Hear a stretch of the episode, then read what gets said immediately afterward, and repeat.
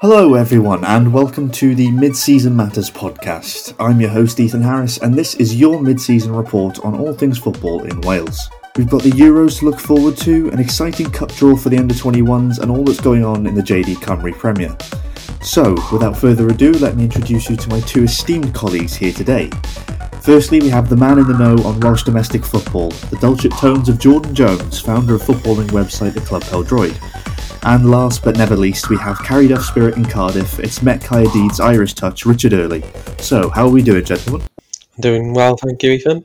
That's good to hear, good to hear. About you, Richard? You doing well there? Yeah, all good. Thanks for having me on here, Ethan. That's all right. We're excited to talk about some Welsh football today. Yeah, massively. So, firstly, we go to the national side, and with Euro 2020 hopeful of kicking off in June this year, Wales will be hopeful of a tournament reminiscent of their semi final journey five years ago. Wales will be taking on Turkey, Italy, and Switzerland in Group A, with their first game being against the Swiss on the 12th of June in Baku. How do you think Wales are going to fare in this group, Richard? I I'd be surprised if they weren't going to try and try and win the whole group because they've got the squad capable, especially with the likes of Gareth Bale. So yeah, I, th- I think Italy's the main challenge there, but if they can overcome them, then why not win the group? Well, Jordan, do you think it's going to be plain sailing through the group stages, or is it going to be a bit more of a tough challenge? If you look at the teams, for example, it's, going to be a tough, tough ask to get out of the group stages. But I believe in some cases you can um, get out of the group by finishing third, and that may be how Wales get out of there. That's not um, downplaying Wales's chances of progressing because they all know how to get to a, a semi-final of the European Championship. But you look at someone like Italy, who were just so unbeaten under Mancini in a lot of games, so it just shows that what we're up against. Who do you think perhaps will be uh, really fighting for with that, that second place finish? I think Switzerland um, are a good side. So that, they're the team I think that are kind of similar to Wales. No one that really stands out as a player, um, but a good team unit. Mm-hmm. Well, uh, one of the main talking areas will be just who makes it into the playing squad at all, as a number of young names and potential debutants have been firing their name into the spotlight in recent weeks. So, Jordan, who do you have your eye on as making a push for a place in Wales' 23 man squad? I think the name on everyone's lips at the moment is Plymouth's Luke Jephcott. Um, he is on form at the moment in League One for Plymouth. He's wanted by a lot of managers, and it, just shows that um, we there's a lot of talent on the conveyor belt, and Wales have always needed a prolific goal scoring forward, and this could be the forward that we've all been crying out for. Well, another one of the forwards that's been pushing his name into the spotlight for quite a long time now is Hibernian's Christian Doidge. Richard is a striker who plays in the SPL and, and you know a league that you keep your particular eye on. What do you think of Christian? Yeah, I think he's a ter- terrific footballer and he's been really pushing for a spot for a couple of seasons now. He's got 26 goals from 57 starts for Hibs. Um, and he knows how to score in the big games against the likes of Rangers and Hearts. Um, he's a he's a big forward. He's six foot one, but th- this season he's been lacking a little bit. He's made 30 appearances and only got seven goals. So I think he'll need to improve a little bit more if he's to push for a, a spot in that squad. Well, with Wales' main forward option likely to be Kiefer Moore, all things staying healthy for the tournament, do you think one of these two might make a late call up perhaps to the side for attacking variety? Yeah, I, th- I think so, definitely. I think, as Jordan mentioned, Luke Jephcott, 15 goals and 25 appearances for Plymouth. I know it's League One, but that's incredible for a forward. I think one of them definitely will make the squad. Jordan, with that being said, you know, neither of these players so far have been included in any of Ryan Giggs' squad. Do you think perhaps now it's a bit too late with the Euros only being held in June? Do you think they might not be able to get a chance so so late on? I think it's more of the case of Christian Doidge. Um, last year, Ryan Giggs revealed that Doidge was kind of in his plans, and he may have had a look at him at the friendlies last year. Um, but it's, it's just for some reason it's just not happened for Christian, and it's a bit of a shame because from a Welsh domestic standpoint, you always want to see those journeys being made into the national team, and we have seen some stories made. But I think Christian Doidge was playing competitive football in August, whereas there was a late start of a season um, for a lot of forwards. Yet Doidge was still cast aside and he wasn't called up to the squad. And his manager Jack Ross has spoken about how disappointed he felt.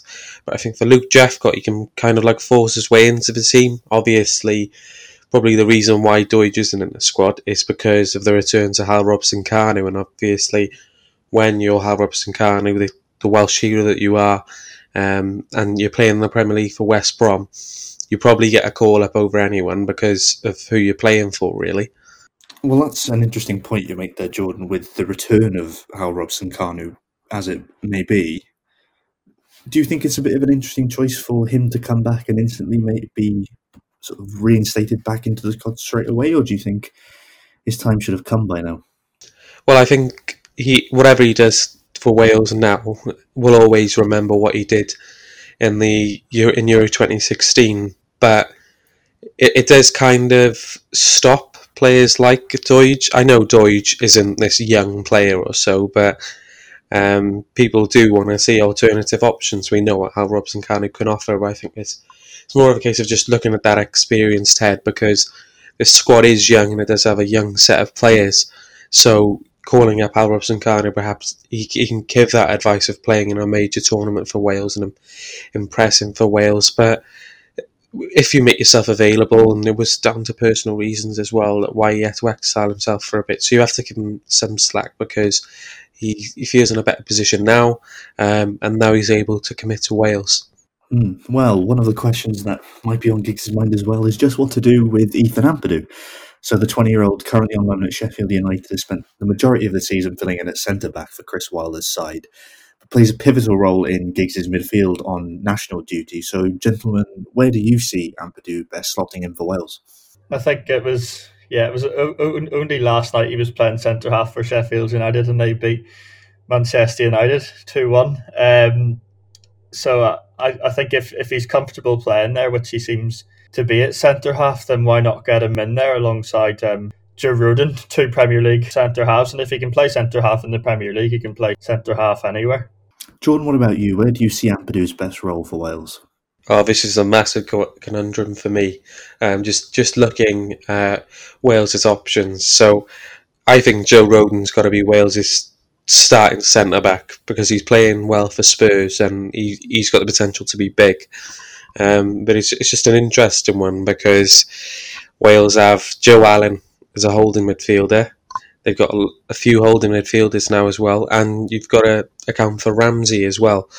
For me, I feel currently his best position is as a defensive midfielder. I just think as a centre back, he he's just a bit inexperienced, but when he played for Wales as centre back in the last international period, he did a really good job. For me, I'd like to see him as a defensive midfielder, but I do know that that perhaps stops Ramsey and Allen playing together in a holding role because then you've got to think, well, do you want to see Ramsey in the 10 or do you want to see him as a holding midfielder to accommodate, for example, Bale um, in the 10 role or Brooks in the 10 role? So, so it, Ampadu's position affects everyone because you don't know what to do. Well, that is one of the, the main conundrums for Ampadu is just where is he going to play? There, there's so many midfield options for Ryan Giggs to utilise right now, and Ampadu has definitely got to be around that starting eleven because of just how good he is when he does play for Wales. And I suppose the question is, where does Ryan Giggs slot him in? And that's what we're going to have to find out when it comes to Rome and Baku. Well, speaking of retired centre backs, Ashley Williams recently brought down the final curtain on his era at the heart of defence, fully retiring from the game. Who do you see as the ideal centre back pairing playing alongside Rodon then in Rome and Baku? I'd say for me, it's, it's Chris Mepham. Chris Mepham is a commanding centre back, and he was playing in the Premier League last season with Bournemouth, and he, he's still playing well for Bournemouth in the Championship. And he's one of those players that just is an assured figure for me, perhaps he's a bit similar to Rodon. But I, my heart goes out to Tom Lockyer because he did well in the qualifying stage and he's had a good run um, in regards to keeping clean sheets and stuff like that. So it's, just great to talk about Wales having depth in a lot of positions because we, we didn't usually have that in the years gone by. We'd have to call up players who were playing at a lower level, um, and now we're calling up players that were playing at a higher level and they're playing regularly for their clubs.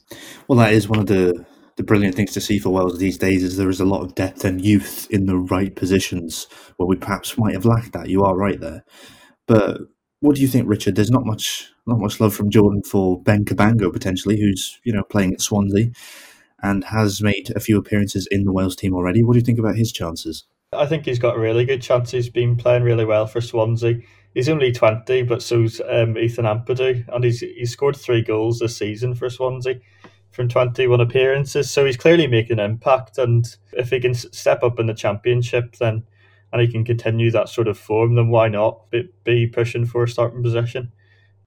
Well, that is one of the uh, the dilemmas for Ryan Giggs' side is where do we play everyone because you know not everyone can make there's only 11 players on the pitch and that's going to be the difficult thing for Giggs to decide upon but it, you are right you know Cabango is making a very good amount of headway in the championship for Swansea this season it's only 11 players you can choose but I'm, I'm sure Ben Cabango if he's already in a starting position for Swansea then surely he's determined enough to push on as well he's from Llandaff North in Cardiff actually so uh, yeah, fair play to him for moving down to Swansea. I'm sure he'll be pushing for a place in Ryan Giggs' team. Well, you know, Cabango spent the 2018-19 season plying his trade in the Cymru Premier for the New Saints, and he's not the only one to make the leap from Cymru Prem to Cymru team. And here's Jordan with more on the players to go from the Welsh domestic game to Wales debutants. So, thank you, Ethan, for that introduction. So, we're looking at some of these players now who have played for the Welsh national team but have also come from the Cymru Premier.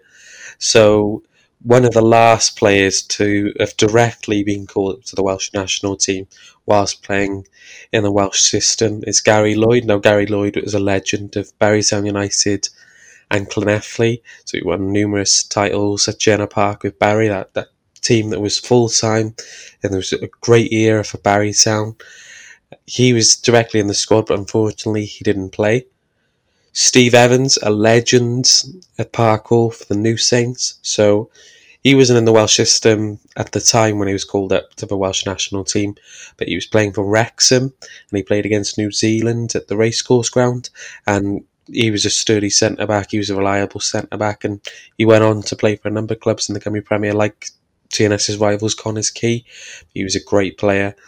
Ryan Hedges is another one. So he wasn't playing in the Cymru Premier at the time, his team now Flint, his team back then Flint Town United are now in the Cymru Premier, but he's now tearing it up for Aberdeen, and he's perhaps a player that we missed out and perhaps should be in the squad. Is Ryan Hedges because he's playing so well in the Scottish Premiership this season.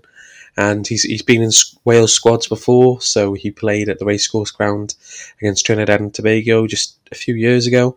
Obviously, we've touched upon Ben Cabango, which is a great story for me, imagine that playing in the Champions League as an 18, 19 year old for TNS, and then 18 months later, you're playing for Wales, you're playing in a competitive environment for Wales. It, it just shows that the league can be this platform for people because people sometimes question the Cymru Premier and, it, and its purpose. What what does it offer? But I think it's, it's a great place for young players to start their careers, and then it, it goes on to propel themselves to, to bigger and better things. And there's a few players that are playing in the Cymru Premier now that could play in the Welsh national team. And just the last one on the top of my head is, is Tom Bradshaw. So he used to play for Aberystwyth Town. Now he's playing for Millwall in the Championship. Perhaps it hasn't worked out for him in regards to a Wales career, but before Euro 2016, he was making a few friendly appearances, but unfortunately he picked up an injury and missed out on the tournament altogether, and he just hasn't been able to force his way into the team. Now, Jordan, an interesting point off of the back of that is that with Wales having a little bit of an injury crisis at the goalkeeper position, your suggestion uh, a few months ago now on a Club Pod Droid was to bring in one of the Cymru Premier goalkeepers just to revive a sort of old tradition in that regard. Do you think that is something that should be looked at by Ryan Giggs at the moment? I think at the moment the keeper situation's getting a bit better. My suggestion was more, and I, suggested Alex Ramsey who's playing for Bala, and he, he's not a young goalkeeper, so it's, not one of those things where I, I suggested that like he should go there and have the experience. For example, because he's kept the most clean sheets in the Cymru Premier at the time. So why not call up someone who was performing well at the time? Because the other goalkeeping options weren't playing they were injured or they were playing at a lower level. So um, it's, it's something to look at. And obviously, I'm going to be a realist and know that it's going to be very hard for a Cymru Premier player right now to get into the Welsh senior team because it's just so much quality. We've got players that are playing for Juventus, players that were unknown from Real Madrid, for example, Bale and Ramsey. It's going to be hard to force their way into the team. Um, but it'd be nice to see younger players play for the younger age groups because we, we still need a bit of representation in the younger groups. And we did have a few players in the under 21s on loan from Cardiff City, but at Barry Town. And that's what I'd like to see. I think the league's there for development. Well, thank you for that, Jordan. Now we move on to Paul Bowden's under 21 squad, who later on today will discover who they will be facing in the 2023 European Under 21 Championship qualifiers. Now, with Wales in pot four and their opponents on the road to Georgia and Romania yet to be determined, there is real excitement ahead of June and July 2023. Now, Richard, should Wales be optimistic going into this one? I think they definitely should. I think it's just a case of which players are going to be available for the under 21s come 2023 because even 19 year olds now probably won't be able to make that squad. Um, so I think we're really looking towards 17, 18 year olds who are there, and I, I think in in the under 19s at the minute, and in the under 17s, there's plenty there's plenty of talent there. So I think they should definitely be optimistic. never mind who who they get. There will be some talented Welsh youngsters in that squad too, but it will be a different looking side compared to recent years, with many familiar faces pushing on to, into the senior squad. Paul Bowden instead will look at the aforementioned Jephcott, Terry Taylor at Wolves, and Morgan Boyes at Liverpool, and potentially filling the gaps left by regulars Regan Poole and Nathan Broadhead, who both had 40 caps between them at under 21 level. Now, gentlemen, are you excited by the next crop of players coming into the under 21 frame?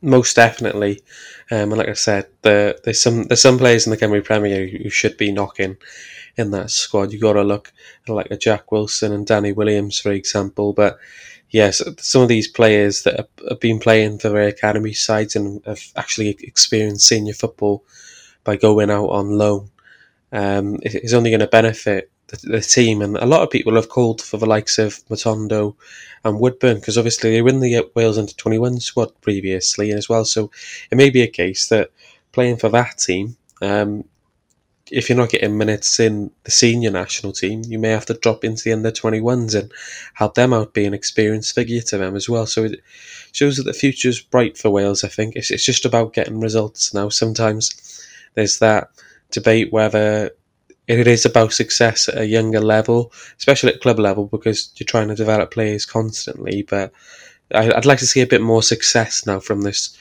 team as well, because we go back a decade ago, Wales almost qualified for the tournament under Brian Flynn, and they went out in very, very controversial um, circumstances where I believe they, they lost on head to head against Italy. So they finished top of the group, but they on regards to goal difference, but didn't go through because of that loss to Italy. What about you, Richard? You know, as someone not from Wales, perhaps looking at the, the current squad that, that will be coming through, what do you think of the under 21's chances and the next group of players coming through? I think it's very exciting. I think going back to earlier, we were talking about Cabango and Ampadu, who are only 20, so and they're in the senior team. So there's a lot of young talent already pushing pushing to the senior team for Wales. Um, and there's plenty more to come through you only have to look at the likes of Mark Harris making a mark in the championship, um, 22 year old, and there's a few, few other players from Cardiff City's academy who are really knocking on, on the first team door as well, who are quite young. Um, and it's not it's not just them; it's there's just so much young, young talent. Um, Jordan was mentioning Sam Bowen earlier, um, who was at Barry. He's a joint top under nineteen um, cap holder along with Morgan Boyes of, of, of Liverpool. So I, I think the future is definitely bright for Wales. Um, there's players sort of going out from the senior um, camp like like Ashley Williams, um, but there's plenty of players stepping up um, from the youth ranks as well. Indeed, there is, and it's exactly what we want to see. But moving swiftly on now to the Cymru Premier itself and the Welsh domestic game, and there is no better man to discuss what's going on there than Jordan Jones. So, what is the current state of things in the Welsh game, Jordan? So at the moment, the league is suspended due to Wales being in level four restrictions imposed by the Welsh government. So their elite status was revoked in December. There was a belief at the start of it that they would be allowed to be continued because it was previously discussed, but obviously the situation of the coronavirus pandemic is ever changing.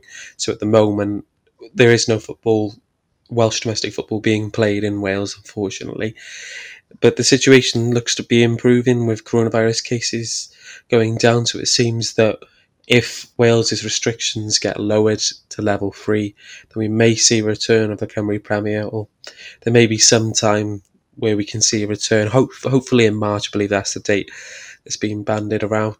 But obviously, these players wouldn't have played since December, so they need somewhat of a mini pre-season right now. The new Saints currently are three points ahead of Quay at the moment, but obviously Quay have a game in hand, and Quay defeated the new Saints just before Christmas. And then we look at the bottom of the table, and it's really tight at the bottom of the table. Aberystwyth, Newtown, and then the Druids, 10 points, 11 points, 12 points, and you've even got Flint on 12. So tight at the top, tight at the bottom, and it's still a bit of a battle in the middle.